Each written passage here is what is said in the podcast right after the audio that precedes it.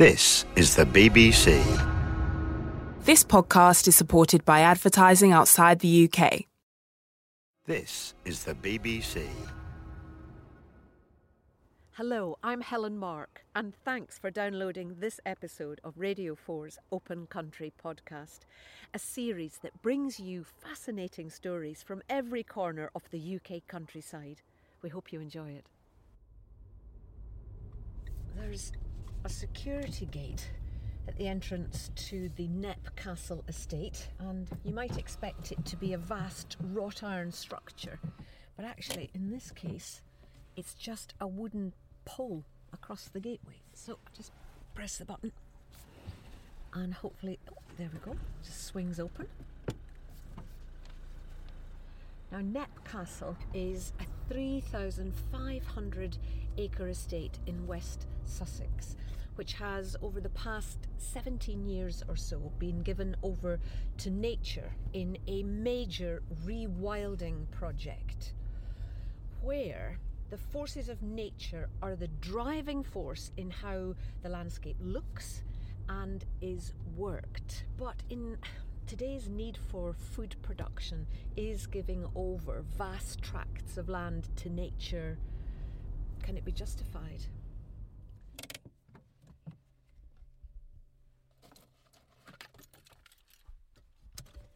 This estate is run by Charlie Burrell and his wife Isabella Tree.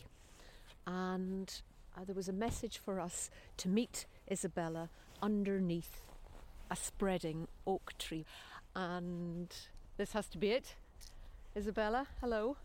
This is the oak tree they said I'd come and find you under. well, well found. Yes, absolutely. This is known as the Knepp oak, and it's about 550 years old. So it's got a girth of about seven metres. It's an absolute giant. 500 years of growth on an estate. Yeah, amazing. I know why you would want to bring me here because it's such an impressive tree, but. Well, this was how the kind of penny dropped really um, about our whole rewilding project. And at the time, we were having real trouble with farming. We're on very, very heavy soil, very heavy clay. We've been farming for about 17 years intensively ourselves, but you know, the family going back had been farming for more than 100 years here. And really, our arable and dairy farming was, was really hitting the buffers. And quite by chance, we were looking at this tree and we thought we had to do something about it. You can see in the middle there, it's tied together with tank chains. But this was sort of beginning to shift and move in about 2000. We thought we'd just better see if we could do something about it. And we asked a wonderful man called Ted Green. And he came and had a look at this tree, and he was really not worried about this tree at all. He said, It'll see out another 500 years or so, it, with any luck. Um, but what he did look, he just turned his back, as we are now, and you can see all these oaks here, which are looking quite kind of staggy. And he said, Those are the ones that are in trouble. And we'd never even looked at them. What happened to your mindset then when he'd given you that piece of information? Suddenly we were hit by this kind of big feeling of responsibility. You know, those trees are kind of semaphoring distress, and we are the people who are doing it to them. And at that time, uh, the Countryside Stewardship Scheme was looking for projects like this to restore parks. So we were lucky and we got a restoration grant to restore 350 acres of the park. This was all ploughed then? The land that I'm looking at now, this Yes, it was all part of the Dig for Victory campaign. So every available inch of land was ploughed up. So we inherited this tradition of, of just ploughing right up to the front door. So we got this grant and we were able to turn the 350 acres around the house back into park, so what it always had been. And then we introduced fallow deer to graze the, the park and it just felt like an absolute revelation. We were sitting in the middle of the Serengeti suddenly. And so we began to think, well, perhaps we could take the rest of the land out of intensive farming and perhaps we could roll, roll it out across the whole estate and do a naturalistic grazing project for nature. But it gets called rewilding, doesn't it? And there's this instant thought, oh my goodness, you know, we're going to see a pack of wolves coming across. or, or, you know, the beavers working away yes. at the riverway and things. Well, not yet. We would love beavers here. It's a very difficult concept to, to get across, and particularly the re, I think, trips people up because people think you're trying to recapture the past. You're trying to get the land like it was before. Well, we know we can never do that. Well, if we could explore a little bit more, leave our 500 year old oak behind, and try and get an idea of how this works across the landscape. So we're um, aboard a small truck. It's a Kawasaki mule. And this is what we get around in, particularly this time of year. It's so, so muddy. And that was the problem with the farming. You know how um, the Inuit are supposed to have dozens and dozens of word, different words for snow. In the, in the Sussex dialect, we've got about 30 words for different kinds of mud. And after about September, it's almost impossible to get onto the land at all. Oh, it's nice to have that machine switched off. It's very loud. It's quite noisy. so, really, what happened here is very different to the landscape you've just seen in the Repton Park. We couldn't get funding for quite some years to get ring fencing to enclose this area so that we could put livestock in it. So, what we did really was just take the fields, leave them as they came out of whatever crop they'd been in. We just left them. But that is what has produced such fantastic results down here because the vegetation was allowed to take off. You've suddenly got scrub appearing, you've got your thorny brambles protecting saplings coming up, the oaks coming up being planted by jays. Suddenly you've got vegetation pulsing. And then when we did finally get the funding to to get the fencing around the outside, and then we, we introduced the livestock, that's when you've got this battle between the grazing mouths and the and the vegetation, and that's when you get the messy margins and the that, the chances for biodiversity to take off. Right. So where are we heading, Izzy? Well, I'm going to take you up to one of our, our tree viewing platforms. We've put six platforms up. Up you go. Thank you. So we're standing in the middle of the southern block. So th- this is the wildest and woolliest part of the whole estate. This is where we have the real competition between vegetation succession and all the grazing animals.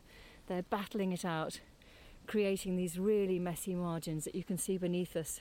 So instead of having your cattle in a field, you have them wandering about the whole estate. The same with pigs, horses, Red deer and red fallow deer, fallow deer, bison. Did I hear at one point? We well, that would be very interesting. One day we would love to have bison. Okay. Because what you were doing here back in 2000 was very new, but at the same time, it had to sustain a living for you as farmers. Absolutely, So, absolutely. You know, people might wonder how can you do it? Let it go wild and then live off it. Yeah, absolutely. We, we, we couldn't do it simply out of altruistic reasons or because we felt we love nature or something like that. It has to work, it's got to function. So we have these various in- income streams. So we have the meat production, which is very big for us. We have all our buildings that we let out now, all our old defunct agricultural buildings that are now converted for office space. And now, of course, because we've got all this wildlife coming back, we're doing safaris and camping and glamping. I mean, a lot of positives. I can, you know, understand what you're saying, but you're able to do this because you're in a position of huge privilege. You have this vast acreage, and well, I don't mean to be presumptuous, and the wealth that goes with that. It's not something that Well, we had- everybody could do. We had to do it because we were losing a huge amount of money farming. We couldn't carry on farming. And we had to find alternative ways that would be that would make sense, that would make financial sense for us. And I think that makes sense whether you're a large or a small farmer. But it can't all be like this because we have to produce our own vegetables, our own cereals. We have to make the land work for us as a population. Absolutely, of course, we still have to be growing food, mm-hmm. but there is a great opportunity here for marginal land like ours, which was never good for intensive farming, to be allowed to do something wilder and freer. You, you don't have to do something really perhaps as dramatic as we're doing. You could do something even, you know, just with bits of land that you know are unproductive and will never be productive. You know, mm. you can just let go. But there's a fear of not having an income. At least you feel if you're planting something, your potatoes or your, you know, you've got your dairy herd, you're going to get something out of it, even though it might not be very much these days. Whereas they look across a wide open savanna landscape and they think, you know, how am I going to make a living out of that? But ultimately, I think the question is are we going to want to do this? Are we going to want to pay for this? Because farmers can't just do it on their own. And I think when subsidies begin to change, as they surely will after Brexit, are we going to start paying for for other ecosystem services that the land can provide? Are we going to start providing farmers not just for producing food, but also for treating their soil responsibly and for the things that we need for, for health, really? The key here is that this is marginal land. This is not prime agricultural food production landscape. Absolutely. That's the key. That's why we're, we're doing what we're doing already. If farming had been making us money, if it had been working, we'd still be doing it. But it wasn't. And so this is what we found we can do instead. And it's brought the land back to productivity in a different kind of a way. Now, Izzy has headed back to the castle and she's left me here in the midst of these long horned cattle. I am almost able to reach out and touch one of them, which is staring at me. It's got this great horns, it's the most beautiful chestnut colour with cream underbelly, and this white stripe along its back. And they all have that similar sort of pattern. Dear, they're beginning to gather round me now. This is Pat Toe coming. He's the stockman, looks after these animals. Hello, Pat. Hello, Helen. Hello. I was getting a little bit nervous there because they were all staring at me. they're, uh, they're very very curious animals. That's, but but docile. very docile. Yeah, yeah. It's one of the one of the reasons we picked them. They're a traditional breed. Um, they've just come off the rare breeds list, and they are very dramatic looking animals. They do really well on just meager meager rations. Um, they're easy calving. How many are there in the herd on Knepp Estate? We have three herds, and the total head is about 350. It doesn't sound like an awful lot of animal across three and a half thousand acres of land. No, it doesn't. What decides stocking levels is basically when we get into the depths of the winter. So, so we're in beginning of March, something like that. We go out and we'll look at the animals, we'll look at the, their body condition, and we'll see what available fodder is still left for them because we don't we don't feed them. So they need to survive on what's. So once the grass stops growing, that's got to last them. So so they will browse and um, on on scrub and trees. Um, so that that decides the stocking level.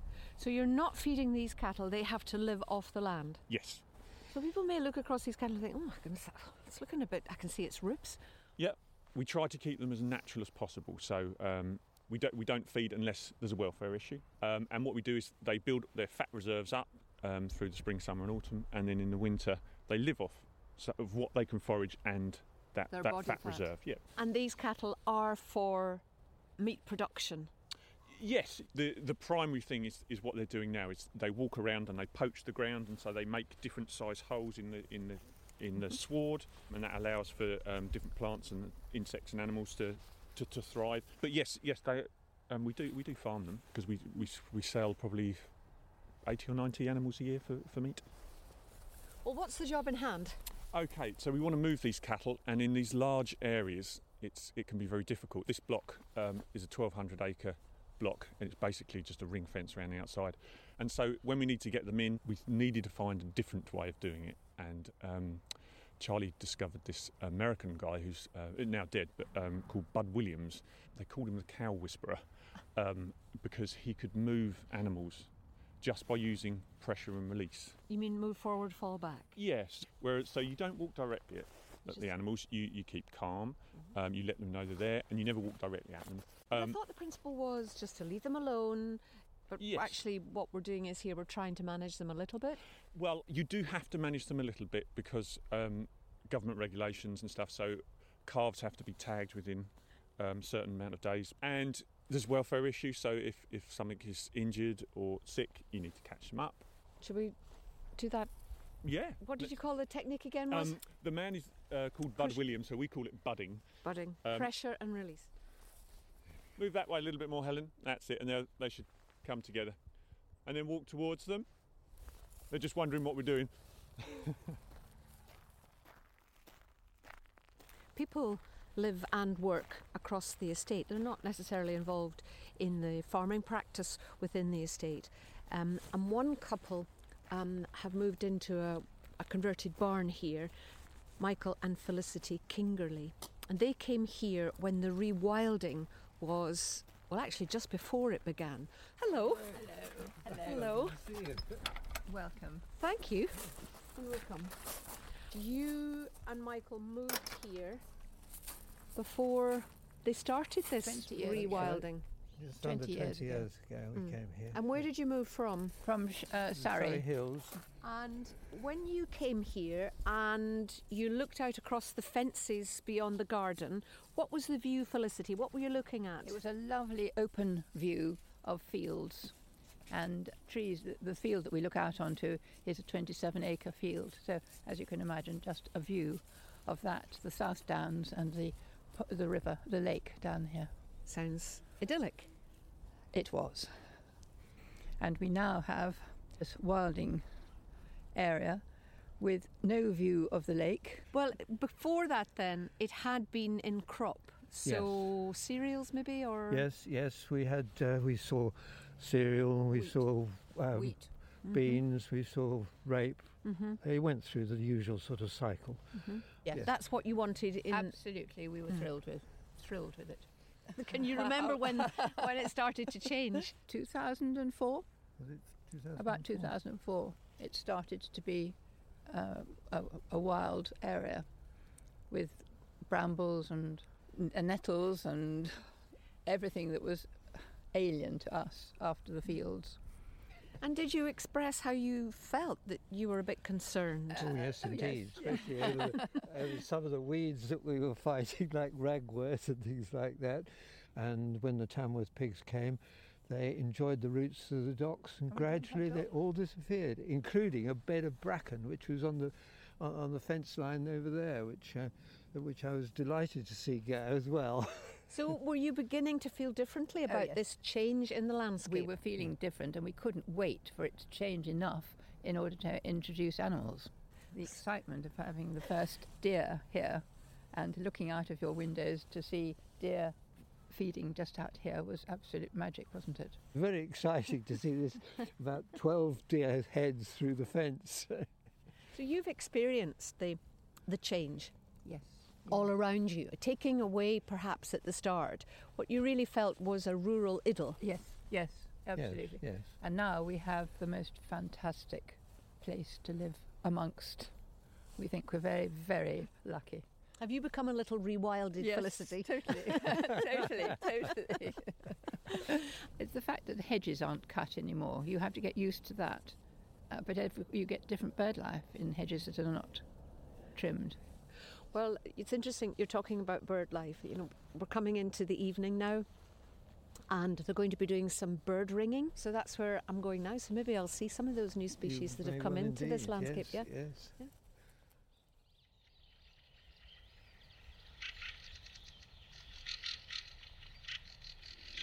Um, so if you look at the crown feathers, Laurie, um, and you just need to I'm with Tony around Davis, who's with the British. Trust for Ornithology, and he was just handling there a fieldfare. And with us as well is Penny Green, who is an ecologist on the Knepp estate. And we've come at this particular time of the evening because, Penny, We are hoping to catch some redwing and some fieldfare in our mist nets. and you are, I know, still learning how to do this. Hmm. After how long? Um, this is nearly three years I've been learning. And where are the nets for? Ah, they're just in this field over here. I should And- go up and have a look at them. Yes, yes. Well, I can hear the bird song already, and that is the call of the That's the call of the redwing. So we're trying to lure the redwing in by playing their lovely song, which is called the Latvian Love Song. No, no. It was probably recorded in Latvia, I can guess, and it's their sort of beautiful sort of breeding song. And so that you know that's what's attracting them to come into the scrub here. It's not normally a, a song that you'd hear at this time of year because it's you know one they'd use for breeding. You're trying to lure the birds towards the net, which you have set up in what is quite sort of rough scrub ground, shrubby growth, young trees, Yeah. buried bushes. That's it. So we've got lots of blackthorn and hawthorn, so they're good for berries at this time of year for, for thrushes to come and feed in. Oh wow, Laurie's got a jay out of the net, which is another important species here at Knepp because they're helping us to grow oak saplings. So they're going around burying the acorns in the autumn, uh, and uh, they can uh, bury hundreds of acorns every autumn that they think they're going to go back and feed on, and obviously some of them get left behind or lost. And those uh, acorns are ones that will go on to, to become oak saplings that will, you know, be our open-grown oaks of the future here. Now I can't actually see the net. Um, it's quite a fine net, and it's got these little pockets in it. You see these little shelf strings with pockets. Yeah. So if the birds fly, they can't see the net. They fly towards it, attracted to that song, and then they uh, just fall into one of those pockets, and then we can go along and pick them out of the pockets very carefully, uh, and and see what we've got. Now, what have we got in the bag so far? So we have got one jay and two redwings. Why do you want to do this, Penny? Here, it's really helping us to understand what's using the scrub. Uh, so in the summer, we know it's fantastic for uh, for nesting birds. In the autumn, it's a really important uh, place for um, uh, passage migrants to stop off and feed on insects and berries on their way through. And at this time of year, we're just finding out how important it is for these winter thrushes as a, a roosting site, but also for feeding on the berries. And the more open parts of these fields are fantastic for insects and worms because we're not putting any, any, pesticides down anymore. The soil is full of, um, you know, lots of f- food for, for these birds to come and feed on. But if the ethos is about rewilding and not interfering with nature, aren't you doing that by catching the birds and handling them? Yeah, I suppose we are interfering by catching them, but we're not going to be having an impact on these birds. I don't feel we're interfering in a way that's you know de- going to be detrimental to them, but also at the same time, it's helping us learn more. Now, I appreciate that once you get a bird, you have to work very quickly. Yes. So let's join Tony at the back of the car. Um, we squelch through the mud, I can feel my fingers getting a bit chilly. I'll put them in my pockets to warm them up. Now, what's critical at this point is we have Redwing in cloth sacks hanging in the back of the car, and Penny, this is where you're going to get your next lesson in bird ringing from Tony. You've taken the bird out. Talk to me yes. about it. Oh, look, it just fits into your hand. It's so it's sweet. Gorgeous. It's, it's quite a small thrush. Oh. It's such a beautiful russet kind of red, russet oh. red colour. It's absolutely beautiful. So we're going to, um, first of all, we're going to put a ring. So um, just going to get a, a ring out of the box. Not everybody, Tony, agrees with bird ringing. Um, they feel it's a stressful experience for the bird. You've been doing it for 100 years. Do you still need to be at this process?